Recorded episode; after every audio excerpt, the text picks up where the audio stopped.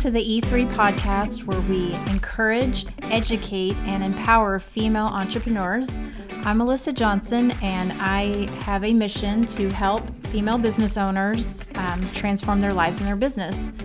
On this show, I'll be interviewing female entrepreneurs that are moms, that are business owners, and we're taking a deep dive into the struggles that they're having in their business and coming up with some great solutions on how they can transform their business and their life. So, thank you so much for joining the show today. I hope you enjoy it. Uh, make sure that you subscribe to the podcast if you haven't already, and we're going to jump right in.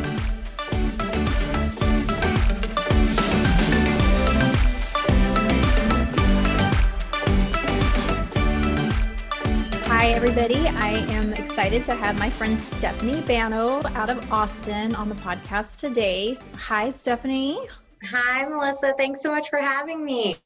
Thanks for joining us. So, um, do you want to share a little bit about kind of who you are, what you've been up to, what your journey's been like so far through real estate, kind of where you're at now? Yeah, absolutely. So, I started in real estate about two years ago.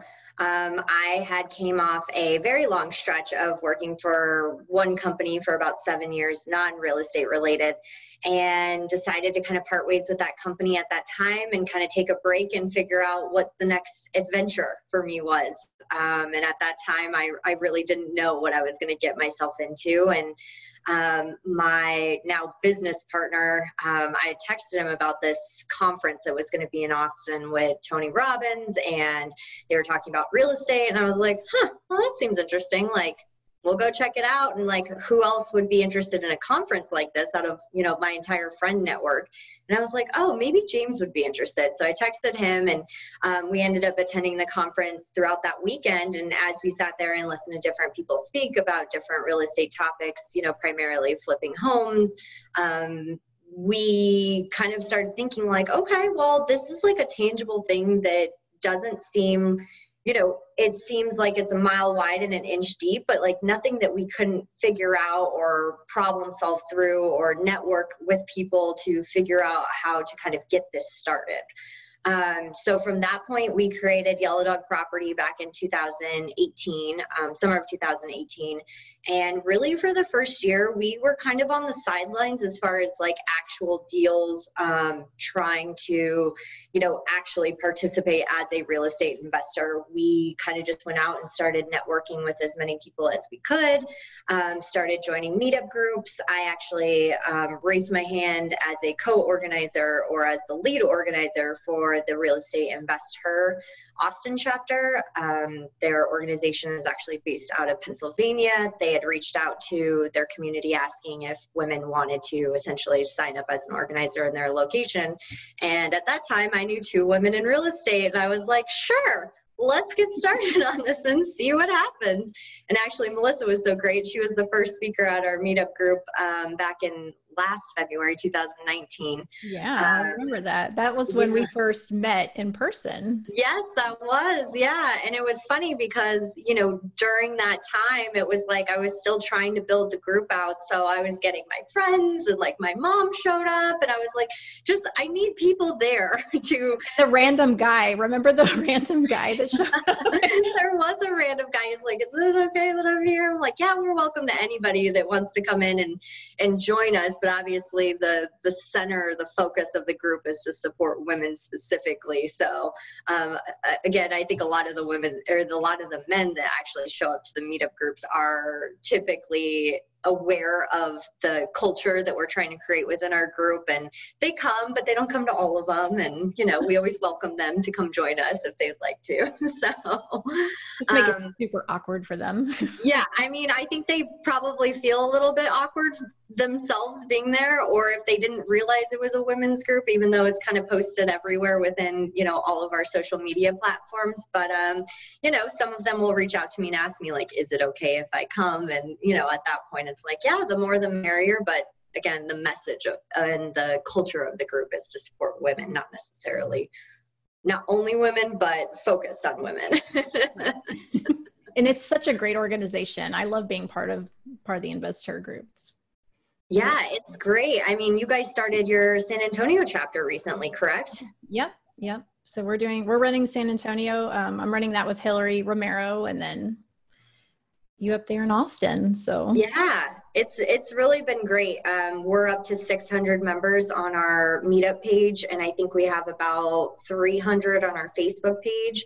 So we're really gaining momentum. And um, I actually brought on Jackie Momont, who is a co-organizer with me now, and we take turns kind of planning those events and what speakers we want to bring in. And and really, both Jackie and I, uh, being on the somewhat newer side of real estate, I mean, the whole premise is like what does us as a collective group including jackie and myself want to hear about about you know what do we want to hear about in real estate investing it's not that jackie and i are the gurus and we know everything and can help point everyone in the right direction it's right. how do we get women together that all support each other and can all network and bring together their resources and we bring in these speakers on topics that they want to hear about and help them grow as well along with us so i think that that's kind of the culture that we created within our group because just coming from an unexperienced uh, somewhat unexperienced background in real estate, it was more so like, I'm not the guru. I'm just going to bring in people that know this stuff and then they can talk and then we can, you know, follow up afterwards if we have more questions. yeah, that's good. Just facilitating. Yes, right. facilitating the networking. Yeah. nice. um, so yeah, we I um, became an organizer for that organization, which is a fantastic organization. Um, back in December of 2018. So obviously the group the group has grown quite a bit since then. Um, and again, me and my business partner kind of had this slow roll of let's just network, let's just meet people, let's kind of learn the process, learn kind of what real estate investing is all about. Um, mm-hmm. Um, so we actually didn't do our first property until about a year later, which was a flip down in San Antonio. It was a pretty basic flip. Um, it was primarily cosmetic. We had it less than three months. Um, and we had a partner down in San Antonio that was working with it, working with us on that. So he was kind of boots on the ground, and we were able to kind of facilitate some of the things here in Austin.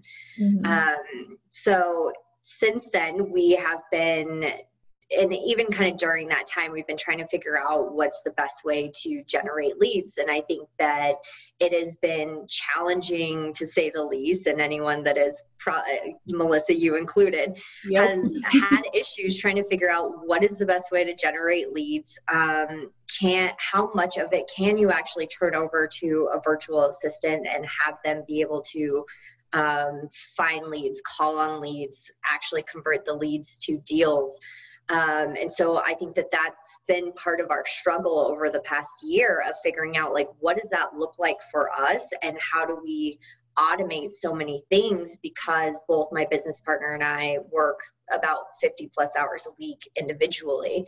So with having very little time, on our side, we kind of have gotten into the position where it's like we have time to help, but we don't have time to necessarily sit down and go through every single call with a virtual assistant and talk to them through objections or really analyze okay, so we're getting our lead list from here, what type of list, um, how are we, and what's our follow up like, um, and all of the steps, you know, furthering that so mm-hmm. I think that that's been like one of our biggest challenges is how to basically convert, like get good leads, convert good leads into deals, and then move forward from there. Um, again, I think that it's challenging for people that work full time and have to try to make it work between like I have a day job and then I have life responsibilities and then I want to, you know, invest in real estate as well. And mm-hmm. my idea was always like typically you have time or you have money. And if you have little of both, it's going to be very challenging for you to kind of get into this industry and make your way in this industry. So with my business partner and I, you know, that has been a constant struggle for us over the last say year and a half of finding that balance of what can we get involved in, what deals can we do with mm-hmm. little money, but then also having you know somewhat limited time as well yeah okay so um so first of all like are you guys focused on multiple exit strategies or are you just looking you know are you looking to wholesale are you looking to flip is it a combination of those are you looking at long-term things what does that look like it would be like a combination of any of them i think that any deal that we've gotten i wouldn't say deal any lead that we've gotten on our table that we've actually engaged a seller um, you know, we think about all the possible exit strategies. Like, is this one we'd want to hold on to? Could we partner with somebody to hold on to it? Is it a fix and flip? Well, how major is the renovations needed? Mm-hmm. Um, if it's too large, maybe we think about doing a wholesale deal, or maybe it's just not something that we're willing to take on and possibly wholesale it. So we've kind of we understand a little bit about each of them um, and have kind of we have at least like the wherewithal to be able to brainstorm through different options. Mm-hmm. Uh, but of course, there's always like a million different exit strategies that could be paired up with different type of financing.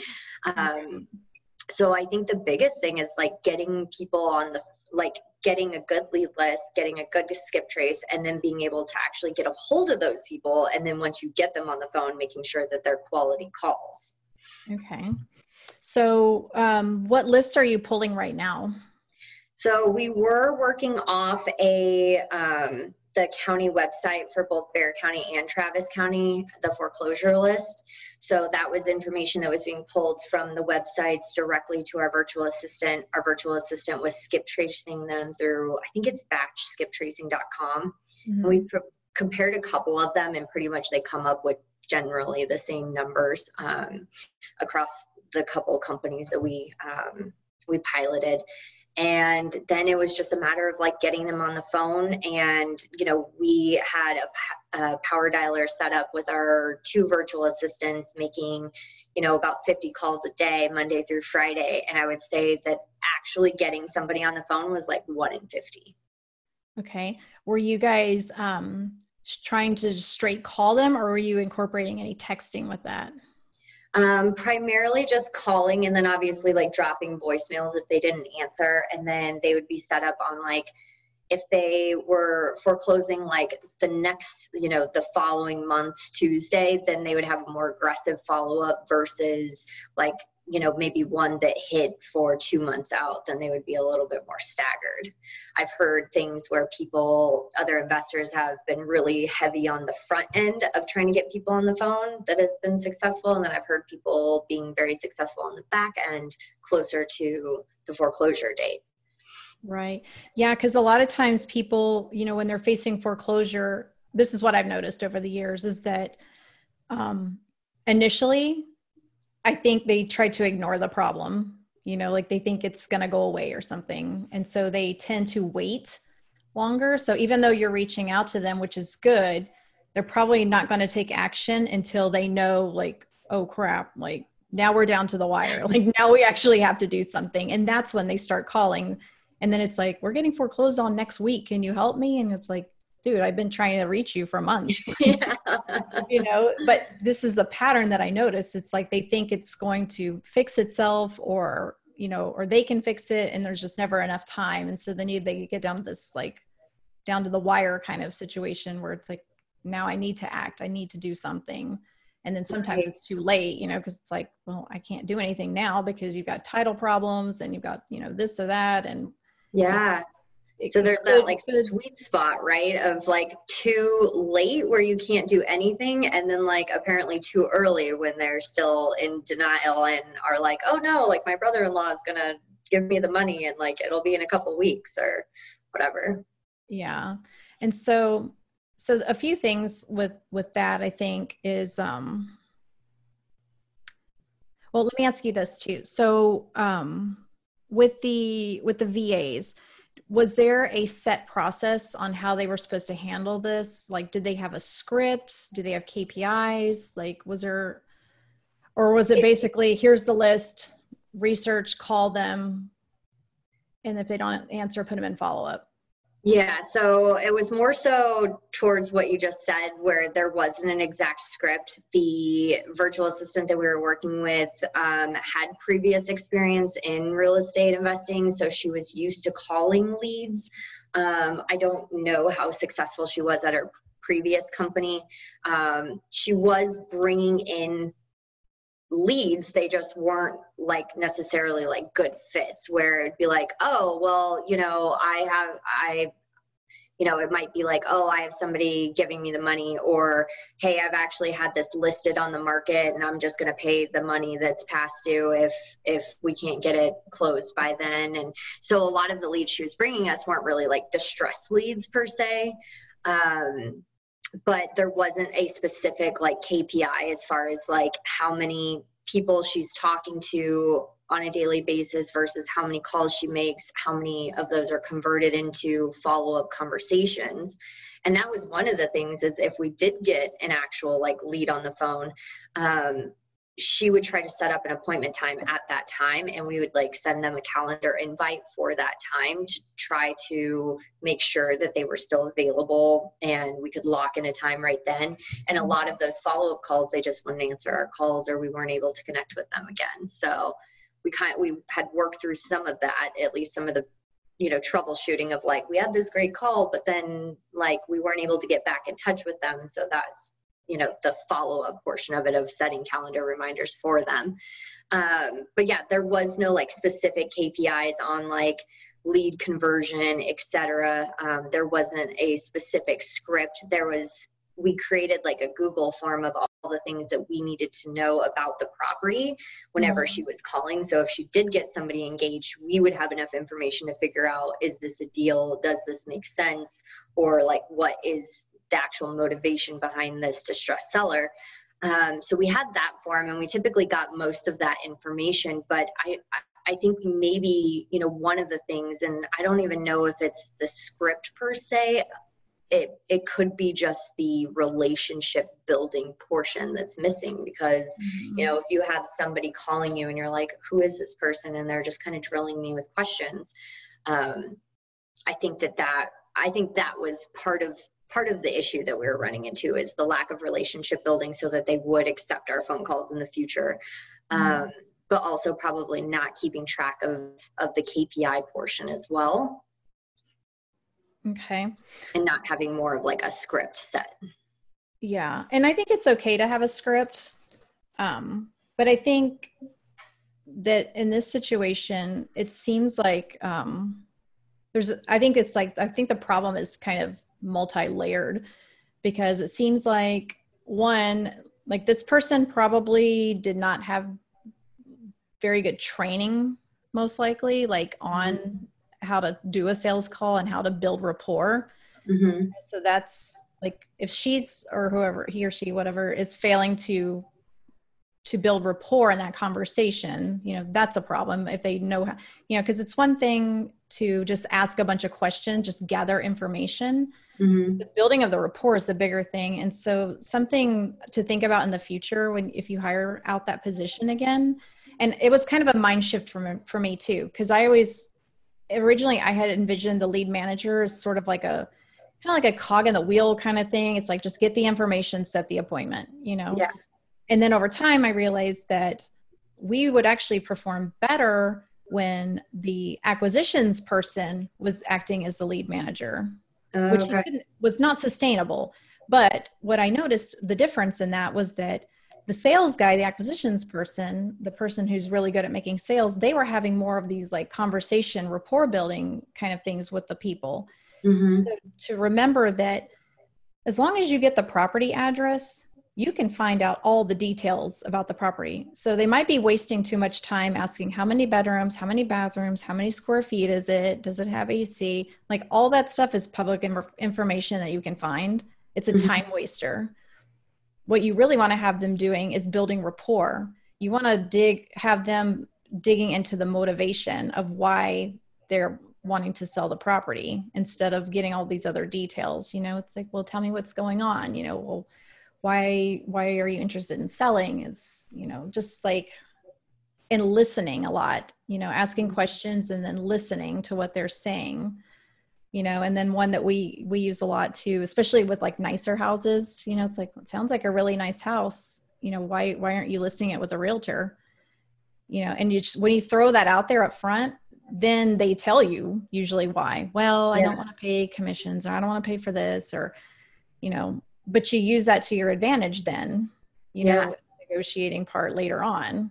So the more information that that they can get from rapport building that helps the acquisition person, whoever's going on the appointment to meet with them face to face, any like information that they can have that helps them like overcome objections with them and, and have better conversations versus, you know, I see there's a hole in the roof. It's like obvious yeah. stuff, you know, that you don't really need yeah. to spend a lot of time talking about. It's more of figuring out what the problem is because there's always an underlying problem. There's always some underlying thing. And right. it takes digging to get down to that level. And if the lead manager, the VA is just asking like how many bedrooms, how many bathrooms, that kind of stuff, like that's not it's kind of a waste of time, you know, dealing with that stuff. So maybe yeah. changing the conversation just a little bit with that. Yeah, I think shifting having the VA like kind of shift those conversations that like you're really just trying to get to the root of whatever problems going on in the house instead of focusing on like numbers and how far they are behind and what the property condition is like like that can all come up probably somewhat organically or you'll be able to figure it out whenever somebody goes out there and actually meets them and sees the property and then offers them you know a price. Um, but that probably that shift of focus as far as like re- relationship building versus like just getting the numbers so that you can write down the numbers and be like oh yeah this would make sense. Let's go after it or like no this doesn't make sense. This isn't a good deal or this person's not distressed enough or whatever the case might be. I think that that is a a big piece that like will help with your you know advice because it is really you know for us as investors of course like we just want to know all the facts and the data and like right. what makes this a good deal what makes this not a good deal not what is this person and not to say that we don't care but like what is this person going through what's their situation like and really diving in more so on that end than the property itself. Right. Because you want to remember and, and let them know like we're problem solvers. You know, it's not that, you know, the point is not about the buying of the house, it's solving the problem. You know, mm-hmm. it's like you're having an issue with this place, and here's how we can help you get rid of that problem. Mm-hmm. Kind of thing. So it's just, you know, yeah, it's a little bit of a different conversation. And, um, like I would have my lead manager go through actual sales training also which I think was really helpful because then she could use some of those kind of techniques on the phone ahead of time. Mm-hmm. You know, it's like figuring out what those objections are, you know, and figuring out more about what their situation is. Because I tell you this too, like, especially when you're just getting numbers, you know, all the time. Yeah. It, I mean, it's like if you can get them, I think it's great. But if you know more about their motivation, the numbers might not look that great at first, but if the motivation is really high, sometimes the numbers don't matter because it won't matter what they owe because the problem is bigger than that. So, like, we've had people before where it's just like this isn't a deal you know because they owe too much and and blah blah blah but like i remember specifically one property um, they were in that situation you know where it was like it was a nice house it barely needed anything but they didn't want to list it and they owed quite a bit on it, you know, and we were just like, mm-hmm. this is where we would need to be, you know, and you're probably not willing to to do that or whatever because it would have meant them bringing money to the table. And the need, the problem, the need was so much greater than the money. They ended up coming to the table with like 30 or 40 grand just wow. to get rid of the house because they were in a bind. They needed to sell and move right away because he was starting a new job like in another state, you know, and they didn't want to be landlords and they didn't have time to list it and stuff like that. So even though the numbers said this isn't a deal, the motivation made actually, it into a deal. Yeah, turned it into a deal. So not to rule those out always too. And I have to remind people on my team too, you know, like might not seem like a deal, but keep asking the questions because you know There's you might not get there. Yeah, and you might not get it right away but once once you know what those motivations are you know where they're like well we're going to have to move in a couple months or something then you know that you put those in your notes for the follow up and then you know like when to follow up and what that conversation should look like you know. Mm-hmm. hey, i know you were moving you know to wherever. Did you ever sell your house? You know what did you do with it? Mm-hmm. you, know, you don't sell it. What are you going to do? That's one of my favorite questions now too you know if you if you don't sell what are you going to do? Yeah what's your next step? Yeah you're gonna just sit on it or you know like, what's what's the plan? But that but asking questions like that too gives you more information even to, mm-hmm. you know, for to use later if you need to yeah, and one of the things we were trying to do is is figure out what objections our virtual assistant was having on the phone so that we could kind of give her some dialogue behind that. And I think that we had started that with her and probably could have done a better job at following up with her as far as like how many of these types of objections are you getting per day um, and then kind of listing them out and then being able to really kind of come up with somewhat of a scripted response on you know some of the more um, regular or frequent objections there.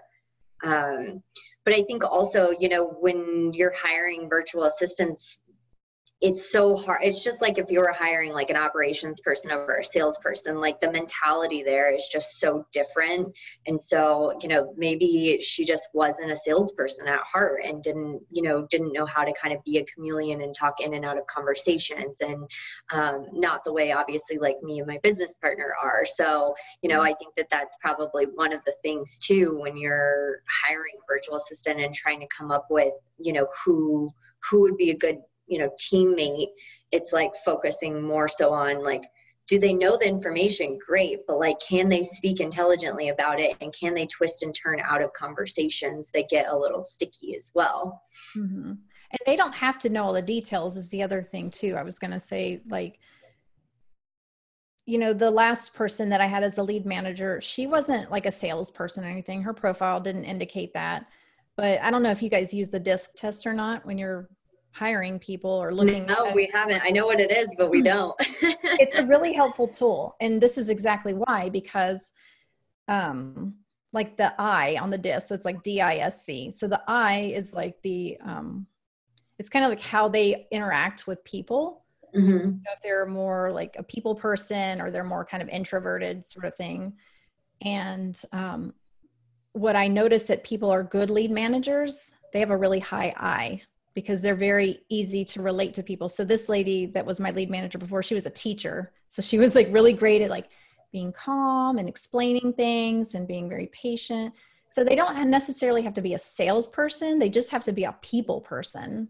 Right, right. The other okay. stuff can be taught. Like you can teach people all day long, like how the process works, kind of thing. But if they're mm-hmm. not a people person, if they're not good at talking to people and communicating with people and making people feel you know, warm and fuzzy and like want them to open up. You know, you, you know, you meet those people sometimes and you just like, I just told them my life story. How did that happen? you know, I barely like know. you, Melissa. Yeah. You've heard my entire life story probably more than once and probably more in detail than you'd like to hear. no, I love it, but I, I like that. And yeah. I think like having somebody like that where they're just like, you know, I like talking to people, you know, and they don't have to know every, you know, single thing, you know, like how to run comps and how to do everything, you know, I think it's good for them to learn that. But yeah, what's more important? You know, the most important thing is building rapport and setting that appointment. And so to that also, I would suggest like instead of sending them a Calendly link or whatever later, I would just like have them pull it up on the screen and book it right there. I wouldn't even take an extra step. I, you know, just tell them, hey, okay, well, uh, so you want to set an appointment? Great. Okay, let me pull up the calendar and this is what we have available. Do these days work for you? Cool. Yes. Okay, I'm going to go ahead and put you in for that date, for that time. We're going to send you a mm-hmm. reminder, you know, and just kind of like that way it's like done. Because if you can get them to set the appointment on the phone, most of the time they'll stop. They won't keep calling people you know if they're if they're calling multiple people of course this depends on how they came to you but if they've got a pile if they're facing foreclosure they have a pile of letters from investors. Mm-hmm. you know they're mm-hmm. just going through the pile calling people just waiting to see who's going to solve the problem for them first. Right. go ahead and set that appointment. In their mind it, it, a lot of times it triggers like the i'm done thing you know like okay yeah, i got an like appointment. now i have a call on that day. I'm not thinking about it until then. Yeah yeah like we're good. So it's set out of curiosity how do you feel about like right now like your deal flow your lead flow versus say pre-covid time like are you guys seeing that there's less distressed sellers in the market overall um, just because obviously the pressure from the banks and the government are not it's not happening right now. Yeah, it is. Um, it's crap right now. you know, and that's that's the other thing. And I've been kind of wondering about this myself because I've talked to a lot of people, and I'm like, okay, we've been doing this forever. You know, nothing's different. I mean, like process wise, everything's the same. Yeah. But responses are definitely lower. You know, we're not going on as many appointments as we were. Mm-hmm. And I think, and I, I don't know, I could be wrong, but I know Austin, like San Antonio, we're just like overrun with investors right now. Mm-hmm. And prices are going up on everything. But I also think there's a little bit of a holding pattern. I think people just aren't like they know they're not going to get evicted. They know that they're not going to get their house taken away right now. And mm-hmm. so everybody not everybody, but I think some people are just kind of holding and waiting to see what happens. Right. And that was one of the big things that my business partner and I had talked about a couple weeks back because we were obviously paying a VA to make phone calls. And, um, you know, at that point, we're like, is this really the market to be spending money on lead you know lead generation when we really didn't have a good process set up originally. Like we weren't it wasn't that we were getting a bunch of you know leads every week and like we thought our process was working and now all of a sudden it's covid and it's slowing down. It's like okay maybe we should take two steps back right now and kind of regather ourselves and figure out like what the direction is moving forward but not necessarily continuing it during these times just because there isn't there isn't a great process in place and then you have less distressed sellers in the market right now. I think that um well i think definitely like the process needs to be worked through. I think you need to sit down and spend some time going through that process as far as like um i wrote some notes down too. So like how are you hiring? Like first like where back up. Start with exactly um the things that you want this person to do like mm-hmm. start there. You know if you're hiring a va if you're hiring a va as a lead manager what are all the things that you want this person to do in this role?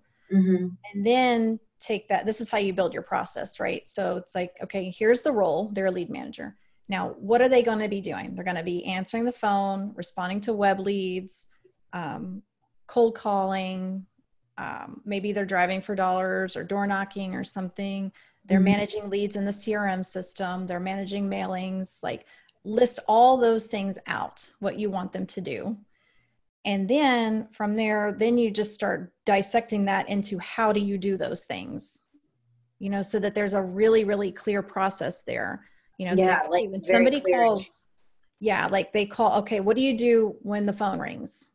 You know here's your script. You know you're going to follow the script. You need to build rapport. You need to get at least this information. You need to set the appointment. How do you set the appointment? You log into Calendly. Here's the login. Here's the password. Here's how you set it up. But mm-hmm. like breaking everything down, and it's kind of uh, time intensive at first, but if you ever have to replace that person, like if you're going to let this person that you have now go because they're not doing very well, mm-hmm. um, you know, maybe that's a time to rebuild the process to go through all that. That way you have it in case that position turns over, it's there.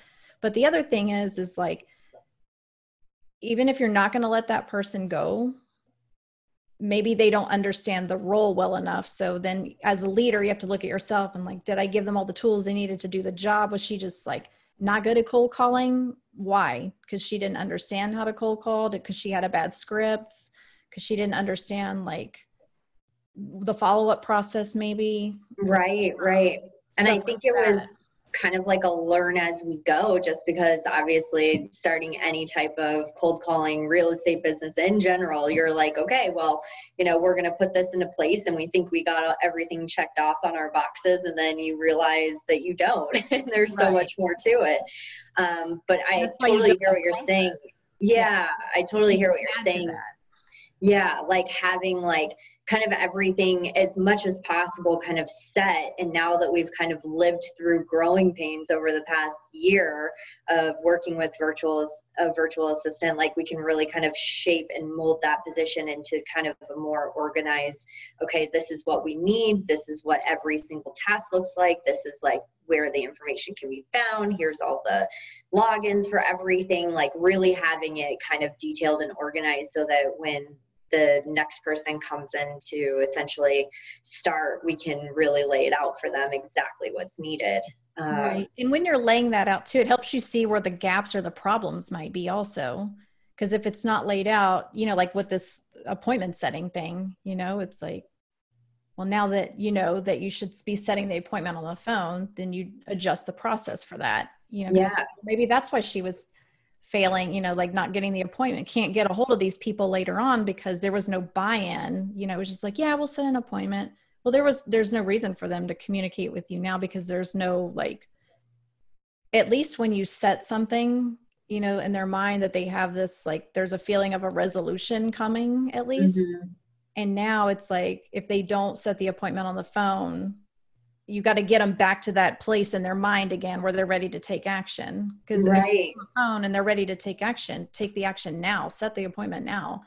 But that could be part of her failure to you know reconnect with people later on because there was no urgency or buy-in on the phone call in the beginning right right. Even when we did get appointments actually set up like we're still having problems like okay it's set it's confirmed by the seller it's confirmed by us 1 p.m tomorrow and they just wouldn't pick up the phone which again i think goes back to our conversation of rapport building. Like mm-hmm. if somebody calls you and tries to set an appointment you're like yeah yeah call me at noon tomorrow. Sure and then like you just don't answer the phone i mean right. sales people blow up our phones all the time and that's the brush off right is to set a time and then just know that that they're calling from this number and don't answer it mm-hmm. so if you have some type of rapport where you'll actually feel you know as humans feel a little bit bad about not answering a phone call or not or skipping out on a meeting um, or even them having like okay this person's actually calling me because they're trying to help me or offer me a solution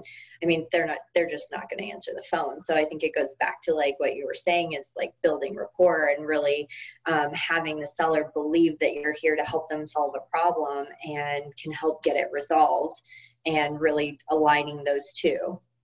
Yeah. Yeah that rapport building is really key because even if they don't you know want to act right away. If you've ha- if you have good communication with them and good rapport then they're more likely to come back to you later on. You yeah. know, oh i like that person. Yeah i remember talking to you. Yeah. You like know. it's a familiar like oh i remember their name or oh yeah so and so was going to call me on this day and now i remember and oh they're calling me.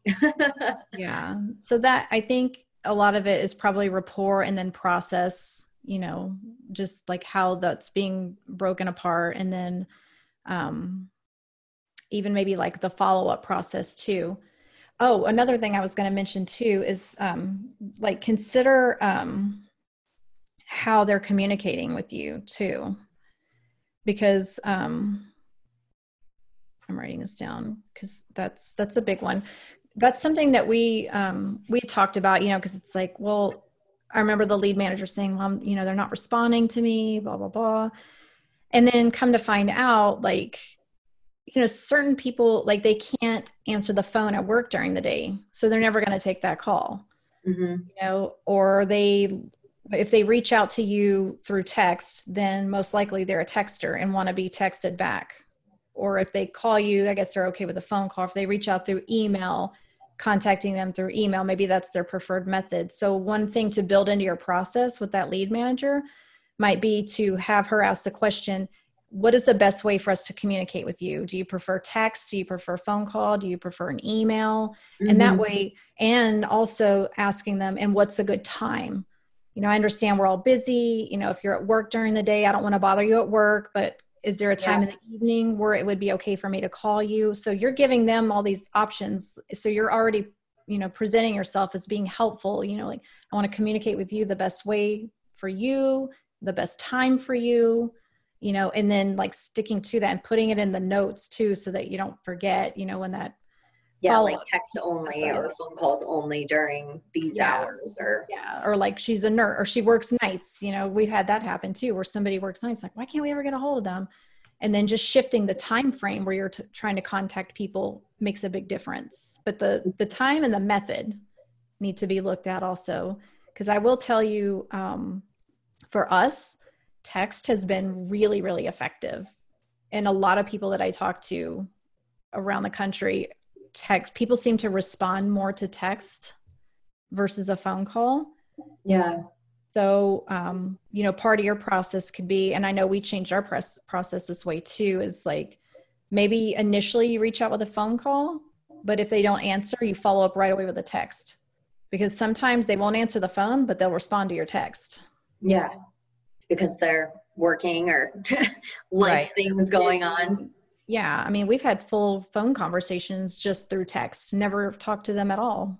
It's all through text. So, you know yeah and we i think we did start implementing a little bit of text messaging towards the end of working with this particular va and i don't think we were really getting a ton of responses but again i think that looking at the the process holistically from start to finish again and reevaluating like you know i think maybe not right now, but the lead list was good, obviously coming from the county. The batch skip tracing was good. And mm-hmm. so, really, it's like from that point on, what needs to be fixed and what are our methods of communication from there, and what's our follow up look like, and what are the conversations that are being had, and kind of what dialogue um, with the sellers are being had to build that rapport. So, yeah, I think that all of that is like key information. And I think it was pieces that we are definitely missing from our original attempt with our virtual assistant. Yeah. So I think moving forward, just like putting that process together and then putting a good script together for them and then teaching them about rapport building and maybe coming up with some questions like for them to ask in a very conversational way. You know, it's like and also knowing what type of person to hire you know like maybe having them take a disc test having them see if they are a people person because they need to be a people person and they need to be into details. Those two things are like the big things for that position. Right you know, if you have them take a disc their eye should be you know pretty high. Mm-hmm. and then the c which is like the details kind of stuff should also be you know 50 or higher. Okay. I would recommend yeah because that tells you they're they're easy to communicate with but they're also like watching and listening for all those detail things and taking notes make sure that they're taking notes too. I don't know if you have that as as part of your process but like i'm a stickler for like you better put notes in there. Anytime you talk to anybody i don't care. There needs to be a note in place yeah. because that is really helpful as you're going through the follow-ups. Is the more people you talk to it's like i don't remember. And then when you at least if you have the notes it's like okay yeah so she said that her cousin might be buying the house in march or whatever you know like you've got those details there. That way when you follow up it's like hey did your cousin ever buy the house? You know what happened with that? Yeah so it's not just like a blind phone call again round two. Right right. And that that helps too when anybody new comes in. Also at least they've got a frame of reference for like previous conversations. They can go back through the notes and say okay yeah so they talk to them on this day and this day and this day, and this is what happened, and just give them an idea so they're not just going blind into something. Right, right. Yeah, and I think the notes thing I think notes and information like we were typically pretty good on. I think it it goes back to the key part that you were saying is the relationship building. I mean, people are not going to want to pick up the phone and talk to you even if they've just kind of spilled half of their life story on the phone. Um, if you're not one building rapport and two like actually showing that you can execute on helping them with whatever problem they're going through and fully understanding the problem that they have. Right. What um what kind of system are they using to reach out to people? Are they using um what kind of phone system? Mojo? Mojo okay. Mm-hmm. does that offer any recording? I believe it does, but honestly, we switched so we were using a different system and then we switched over to mojo and that was towards the end of our trial with working with her mm-hmm. um, so yeah and again like that was kind of like where our head was at as far as like asking her like what kind of objections we she was hearing and stuff like that to kind of get more context into the phone calls um, but even you know you bringing that up it's like maybe she records the calls that she's on and then like flags them in different categories and then that's the convert that's like the discussion we have like okay can you pull up a phone call? You had an objection like this and let's talk through it. Mm-hmm. yeah i was going to suggest like recording the phone calls. I don't know if you're using CallRail or not. I'm a big fan of it. We use CallRail because okay. couple of things I like about it is one, um, like you can set up different phone numbers for all of your different marketing channels. Mm-hmm. So everything I do, like I have a postcard phone number, I have a website phone number, I have a probate phone number, I have a drive for dollars phone number. Like, so they're all in CallRail. And then when calls come in, it records all the phone calls automatically. So oh, okay. um, you can listen to all the phone calls and know where it came from, you know, because they're calling. So that's all just, you know, it's all your marketing that you're doing. But then you've got it broken up so you you know, like, okay, that was from a probate or that was from a postcard or they came from the website or whatever. Mm-hmm. the recording is the big thing because um, you can do like just like random spot checks of phone conversations you know and that's what i do sometimes i'll just log in and i'll look for like the longer phone conversations mm-hmm. and i'll listen you know but it's a really great tool to have because then you can you can hear what they're saying so one you can make sure they're actually like doing the job right you know are they asking the right questions are they building rapport but it's mm-hmm. like a training tool also because then it's like if something goes wrong on that call then you can kind of dissect it with that person after the fact. You know, it's like, okay, well, you said this here. Maybe a better way to say that would have been blah, blah, blah, whatever. Right. You know? Or um, did you notice when she was talking about, you know, this thing, like ask more questions when people start going down that road, you know? So it's a training tool for you to have, you know, to better train them but also to like know that the job's getting done that they're answering the phone calls. And then those can actually be turned into kpis too you know? Because it's like i know that a good phone call is going to last more than three minutes yeah. Like i want them on the phone for a minimum at least of 10 minutes because if they are not spending at least that long they're not building rapport. You know if it's a real okay. call not just one of those like take me off your list calls you know yeah, or right. spam like when it's a legit call. Yeah.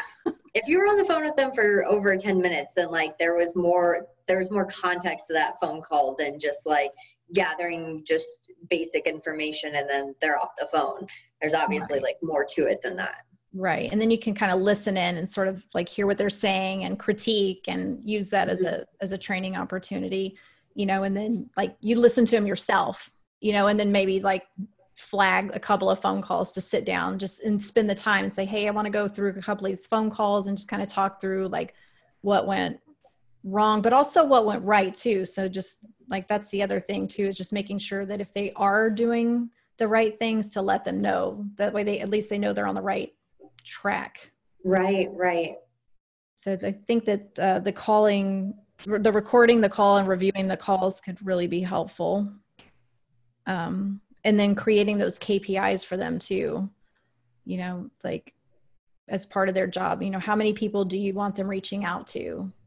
How do you want them reaching out? You know, like I expect you to generate X amount of leads per day or per week or whatever. Mm-hmm.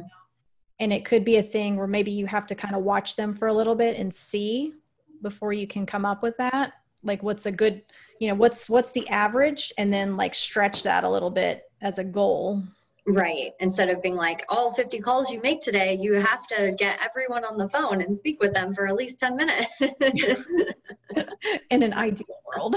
Right. And every person call is going to be a deal. Right. I wish well and that also helps you see like how they're converting too because it's mm-hmm. if they are having like good phone calls and you can see that you know through uh, reporting like through CallRail or whatever and you could see like um, one of the the kpis that i use is like how many missed calls and what's the live answer rate? You know because like if you're missing too many calls that's a problem too. Right are you picking up the phone live or are you just calling people back after they call? Like you're mm-hmm. not answering and then you're calling them back because that's not good either because that means they just pick up the phone call somebody else which could be another problem. If you're not tracking that that could be an issue that she's maybe why she's not getting people back on the phone too yeah, we had call forwarding set up. So like if if she was done with her shift, we would set it so that the call would auto forward to like me or my business partner. So luckily like we think that there's probably a limited chance of of missed calls coming back, but of course like you can't there has to be like a system of, you know, being available and making sure that we know like okay so she's shutting off firm at this time and this is the list that she called that day and this is like you know generally speaking like okay if i go into our system our crm and we plug in a phone number of somebody that called us we should have detailed notes on like when we followed up with them how many calls how many texts did we engage with them was there a conversation etc so. Yeah. So i think having that could be could be helpful too you know and then of course like any kind of automation that you could put in place um, is also helpful. You know if yeah. you can do like automated text and stuff which i know we do that through call CallRail. We've got like some templates set up mm-hmm. that we can just like because we don't text blast. It's just i don't know it's too like shady and dangerous right now i feel like. Right. And um in the rvm i haven't really heard that working for too many people I'm not saying it doesn't work, but really I feel like everybody I know that's tried it, it's just been like, eh, doesn't doesn't work. Yeah. But that's I mean, again, that's not saying that it doesn't work. It could be like there's a lot of other factors. It could be who they're calling, it could be the message that they're leaving. Like, I don't know. It's just not something that we've gone into. We we're doing it more like on a one-on-one kind of thing. But also, you guys have like a successful, like you know, you've gone through this, you know, more than your fair share of times as far as like what works and what doesn't work, right? And if you have a system that's working, it's like, okay, well, if this is working for us, like let's not try to, you know, move our or change our entire system to now doing ringless voicemails only. yeah, because that could be a thing too, like focus, right? So, like if you're trying to do too many things and too many lists, that could mm-hmm. also be a problem. So maybe spending some time like kind of tightening that up a little bit. It's like, okay, mm-hmm. um, maybe now we're just going to focus on, you know, pre foreclosures and probates or something. Yeah, and that's kind of what we were focused on before was like, let's get our VA comfortable with like one type of distressed seller, right? Like, let's just get her mm-hmm. comfortable with asking the right questions and familiarizing herself with like objections and stuff like that just for pre foreclosures. Like, if you start throwing in inheritance and probate, like, there is, I know that there's a slew of other things that complicates all of that. Um, mm-hmm. so, yeah, that wasn't something that we were prepared to dive into and also educated enough to be able to teach the VA this is how you handle those type of phone calls. And these are the questions and this is the type of dialogue you want to have with them. Yeah because that could you know probates like a touchy thing. If you have people calling probates like that's you know. You get it high on the eye scale right? Yeah and have a really thick skin because oh my gosh i'll never forget this poor girl we hired and like we didn't that was still we were still building processes and stuff like that. And i'm just like she should we should have her call probates you know? Oh my gosh. It ended in that she quit. She came in she was like crying. She's like i can't do this. Because they were people just, just, they were yelling and they were upset you know because it that's a sensitive thing right. somebody's recently lost a loved one and then you're calling and then they just like people aren't very nice sometimes. And she just like broke down crying. She couldn't handle it and it caused me to rethink like okay maybe calling probates is not such a not our thing yeah yeah i mean i know um, a couple up in like the waco area that do probate and inheritance and i mean that's kind of where they get their deals from and they I believe they make all of their calls on their own. So for them, it's like, you know, they've been doing it for three plus years of calling on probate. So I'm sure when they're making these phone calls, they already kind of know how how to handle some of the questions and the emotions that come up on those phone calls. But yeah, I think it, yeah. it definitely takes like a particular type of skill set, not only to understand all the problems that come along with probate and inheritance, but also just the emotional side of the seller that you're going to be talking to, right? Yeah. So, sure yeah, so we, we've stayed clear of that. We've stayed pretty much in the foreclosure space. yeah, I mean, we we market and do deal. We do probates too, and that's actually one of our most profitable things. But we quit the phone calling, so now we just mail them. It's safer. Yeah. yeah. We should probably talk offline later. I want to know who's doing the the probate phone call. I would love to hear what that phone conversation sounds like. yes, I'd be happy to share. I think you know her, but I'd be happy to share. I, am pretty sure I do. I think I know who you're talking about.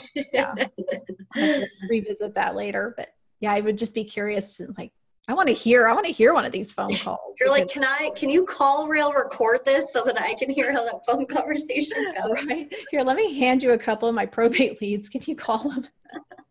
Love to hear how they turn out for you. I know that would be awesome. Yeah, because that, that's just you know, again, it's just with all the different methods, like you said, you know, you're completely right. Like those are just different conversations because people are in different spots. Yeah financially, emotionally. yeah, yeah, there's a lot of things with that. Um, yeah, so I think that all the stuff you shared was super helpful and obviously, you know, I'm I'm not taking notes, but obviously we'll be getting this recording from you. I really wanted to engage and listen to what you were saying and, and take it in. So um, you know, a lot of the things that we discussed I think are great, like the rapport building, the process, making sure you're hiring the right person, um, setting KPIs, recording recording phone calls, talking about um, you know objections and making sure that you have like a really solid process in place along with a script along with hiring the right person i mean there's so many things that i think we touched on that are all things that not that we never thought about it's just again like you don't know what you don't know and also when you're in the thick of it it's sometimes hard to come back and be like okay how do we improve this process and i guess this is mm-hmm. you know a very optimum time for you and i to be chatting just because we have taken a step back just because of, of COVID and, and what's going on in the market. And when things start to pick up again, hopefully relatively soon, but uh, when things start to pick up again, you know, we'll have all of our ducks in a line to be like, it's you know we have everything laid out. This is what it looks like. These are our expectations. Um, here's the scripts. Here's where you find everything. So no i think all of this was fantastic and i think it's like a good resetting point for us and a perfect time for us to kind of go back and review everything. Yeah and that's like that's been a really big thing. I think a lot of people have been doing that too is just kind of stepping back and saying okay where are all the problems at? Let's kind of start trying to fix some of this stuff while it's quiet. Yeah. Um, but I would suggest um, one other thing, and that is don't stop marketing. Even if you cut it back, don't cut it out completely. And I only say that because marketing takes traction. Mm-hmm. And so if you just stop everything now, it's going to take you months to ramp that back up. So if you can just stay, you know, like I said, even if you have to cut it back, even if you just deal with like one list or two lists or whatever, and you just kind of focus on those, mm-hmm. I wouldn't suggest completely stopping because once things turn, that's when people are going to be ready to make a decision. And if you've been out of the picture for months and they haven't heard from you, and you know, like through very, you know, through follow up, through phone calls or text or getting mail from you or or little reminders or whatever, like if you haven't been doing that during that time, they're going to forget about you and they're just going to go online and look for the next person. But if you've been there that whole time, just like checking in with them, you know, mm-hmm. hey, have you changed your mind? Has anything changed? Do you need anything? Is everything going okay? Have you made a decision about the house yet? You know, whatever those questions are. Yeah. But just staying in the forefront of their mind and constantly communicating with them. That way, when the time comes for them to make that decision, they're going to reach out to you because you were the person that was there all that time. Right, right. And that's what a lot of people I feel like get in danger because they think, well, we're just going to stop marketing for right now. You know, instead of figuring out what's wrong with my marketing, we're just going to stop. That's terrible because now you've lost any momentum that you had with the people you've contacted. Yeah. Right. And people with- save things. They will like people save letters and postcards and things you know not everybody but it's shocking how many places we go on appointments and they've got like stacks of postcards or letters you know from like a year ago. from you guys. Probably. And look how many calls i have from you guys as well. No somebody had called not too long ago and it was like from a high equity mailing. I'm like dude i haven't mailed that in like over a year and they just now called but you know you just never know but you lose yeah. that traction and they're definitely still in our follow-up system so we're still touching them you know just through a phone call or a text or an email or something but you know right. still there mm-hmm. you know, yeah and I, I think that you know it it does get challenging obviously because like I, I guess from your point it's like you guys are doing so many different like you have a full functioning business that brings in you know this is your full-time job and this is how you know you create your financial freedom. Um it's it's so you know just having to like break it down into like a micro scale of like what we can do on our end for like our small amount of leads or, our small amount of budget for marketing and, and kind of figuring out what that looks like. But it's definitely something for us to reconsider as like what lists do we have that we could continue to touch base with that wouldn't be a huge like financial strain and also would actually be you know profitable? It's not a foreclosure where they're foreclosing next month and like after that we don't you know they go to auction or they take care of it and it's kind of a done deal um, so yeah i know that we do have like a couple lists that we've we've gotten that aren't necessarily foreclosure lists that we could do mailers to or something like that just in the interim period right now um, while we're figuring out next steps with a virtual assistant yeah so i think having that process for that va like really honed in mm-hmm. really well especially because you said something that I, I think people, I want to remind people about, especially like if you're working a full time job and trying to do real estate part time, mm-hmm. the more that you can automate and systematize, the easier things are going to be for you because in you, because you have to, like, you can't, if you don't have your full energy 40 hours a week or whatever to put towards this, you're going to have to be smarter with your time. Yeah. So can you be smarter with your time through automation, delegation, and having systems and processes in place that like they all they have to do is follow the steps. I mean, it's dumb it down as much as you can. Yeah. You know, that but way just taking that time on the front end to build out all of that so that when it does get turned over, everything's automated, there's scripts, there's, you know, everything is kind of laid out for them instead of kind of going by the seat of your pants and figuring out things along the way. Not to say that that's not still going to happen, but maybe less likely less right. less often and less likely for stuff to come up as much that needs like immediate attention or needs to be fixed because this isn't going to happen tomorrow if we don't act on it right now so. And the other great thing about all those things is that also will allow you to scale in the future too because you've got that solid foundation built. You know it's like well that process that's nailed down. Like we know that it's working like mm-hmm now you can scale if you need to hire another VA, you know, or if that becomes too much work for them, if you need to hire, you know, whatever, an acquisitions person, you know, then I would have- love for it to become a problem. Yeah. we have too many deals and we have too many leads coming in and our virtual assistant exactly. is too busy and we just we need to build out. And obviously yeah. that's the the goal for any type of company that's generating their own leads. Um, but yeah, I think that, you know, I think part of it is like having patience that like me and my partner did not come from a real estate background. We're also both working full time. We're also both like we've never owned our own businesses or managed a business for anybody else. You know, we both have worked in sales and operations for, you know, nine, ten years, but it doesn't necessarily always translate over to running your own business and knowing how to, you know, set up processes and making sure that all of the business functionalities are happening, you know, according to how you want them to happen and then having the time to be able to do all of it as well. So i think that's one of the things that we learned when we first got into it. We are like let's do this and let's do that and like let's get this set up. And like it was all just like let's do this let's do this.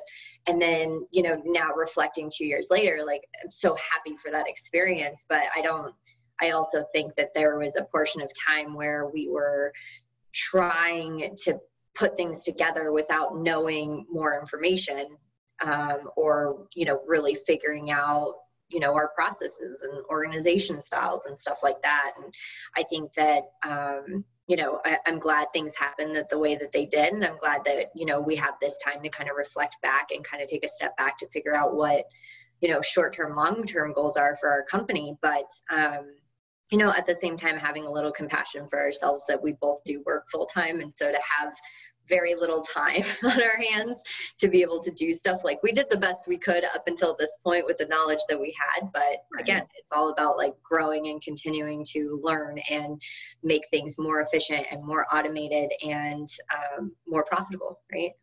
Right. Right. And it's a learning process. I mean i kind of the same thing you know i didn't have a real estate background or anything either. And so everything i've learned has completely been self-taught through you know educating myself through you know podcasts and books and stuff like that but mm-hmm. mostly just from doing you know like yeah. you can't put a price tag on the experience of going through something yep being and in the fire yeah but then like when you're in it after you come through that you know it's like taking the time to say okay what did i learn from that like what went right what went wrong and mm-hmm. how can i do it better next time Mm-hmm. You know, and that's part of your process building too. It's like, you know, you just dump everything out that's happening, regardless if it's working or not. Then you can see all the steps, maybe identify where there's some issues, and then you can work that process. And if you can't work that process and there's a problem with it, then you know where to make the adjustments and the fixes or to try something different. Right. You know, but you don't know that until you like get it all out. Yeah and go through it and you're like why am i not converting leads? Yeah, and really taking a step back and kind of pulling it apart to see okay where's the breakdown here? And and right. we've done that you know we've done that over the past year um, but i think again it, it's really going back to like you know we are missing the rapport piece. We had talked about it with our virtual assistant but we were really missing that major component and setting up a time on the phone. We were missing that main component and the follow-up up and you know all of these things all just little things that end up being such huge um, like it, it's the difference between having a deal and not having a deal right? Right. Right. And when you think about like the money and time that you're spending to generate a lead it's like well i want to like squeeze all the juice out of this that i can right know? so they're like whatever you know oh they didn't call me back. You know it's like okay yeah. well what are we going to do about that then? You know yeah. back? What are we taught how are we talking to them? Like how did you leave that last conversation? You know? Yeah yeah and again like challenging to do when you have little time but i think if if you're like really going to do it you need to make sure that what however much you're handling you're able to handle it 100% start to finish. And when i say that i mean like if you're not able to listen to 15 calls that the virtual assistant made and actually connected with those people maybe you should dial down your lead list so that you are actually like performing on the calls that they're getting and you really have a system you know basically to the point where you can handle whatever oversight needs to be done on the actual amount of leads instead of being like call 500 people today and like oh you connected with these you know 15 people okay cool but i don't have time to go through and listen to those phone calls and learn and hear the objections in each phone call and not even that you have to go through every single one of them but i guess what i'm saying is to make it so that it's manageable for the amount of time that you have as a manager of this person right? Right. Yeah you just want to put it all out there that way and in an easy way too you know, it's like I'm saying with the spot checking, you know, like that doesn't take a lot of time. Doesn't mean you have to listen to every single phone call. I mean, if you have the time, that's great. But, you know, look at the length of time of the phone call and just listen to a couple of those, you know. Yeah. Like just say, I'm going to spend 30 minutes reviewing phone calls, you know, and then you just pick a couple and listen to them. Yeah. Because honestly, like whatever, it's not going to be that different yeah i just think whatever we do it's like more so just making sure that like we have a really good process down than to try to do like a bunch of different things and kind of have processes figured out somewhat for all of them. Right. Yeah so just start small just like tighten everything up and just like make a one little focus thing and then build all your processes around that one little thing and then just then add the next one and the next one. You know there's nothing that says you have to like map that whole entire thing out you know yep. maybe you know a little bit at a time until it's all done right it's done it's solid it's tested mm-hmm. and it's measured and then it's reviewed you know periodically too because that's the other thing once you build those processes you do have to go back from time to time and just make sure they're still working does mm-hmm. anything need to be changed or hey this new software come out that's going to eliminate four steps out of our process we should probably get that. And like then the process changes again when you change software and you know stuff like that. So just making sure that you're like reviewing those things on a regular basis. Absolutely yeah. Well, I appreciate all the information. You've been so helpful. Yes, and it's a perfect you. time for us to connect too so that we can take all this information and start kind of figuring out what our next steps are. And especially during, like you said, this slower time, this is a perfect time to be rethinking all of the processes and, and kind of our strategy towards real estate investing. Yeah, strategy is a big one. Well, I'm glad we got to chat finally. And yes, hopefully too. we'll get to see each other in person again soon. I know. Hopefully soon. well, thank you so much. And um, I'll be following up with you again later just to see, you know, how if you implemented any of the stuff, how it worked out for you and yes, yes. Kind of I would love that. Catch up. Do you want to real quick let everybody know where they can connect with you? Yeah, absolutely. So, um, Yellow Dog Property is our LLC. We are on Facebook, LinkedIn, Instagram. We have a website, www.yellowdogpropertysingular.com. Um, and then my email address is stephanie.bono at gmail.com. I'm sure, Melissa, you have it, so I'm sure it'll be in the episode notes. Um, but yeah, please feel free to reach out. Obviously, if you're a female in the Austin area, we'd love to have you at our meetup groups um, for the InvestHER group. We meet every Tuesday, every first Tuesday, or excuse me, every second Wednesday of every month and we're doing all of our meetups virtually right now through zoom. So even if you aren't in the austin area if you want to join us all of the information is um, on our meetup group and on facebook as well. Awesome. Well thank you so much. Thank you melissa. Have a great day. Thank you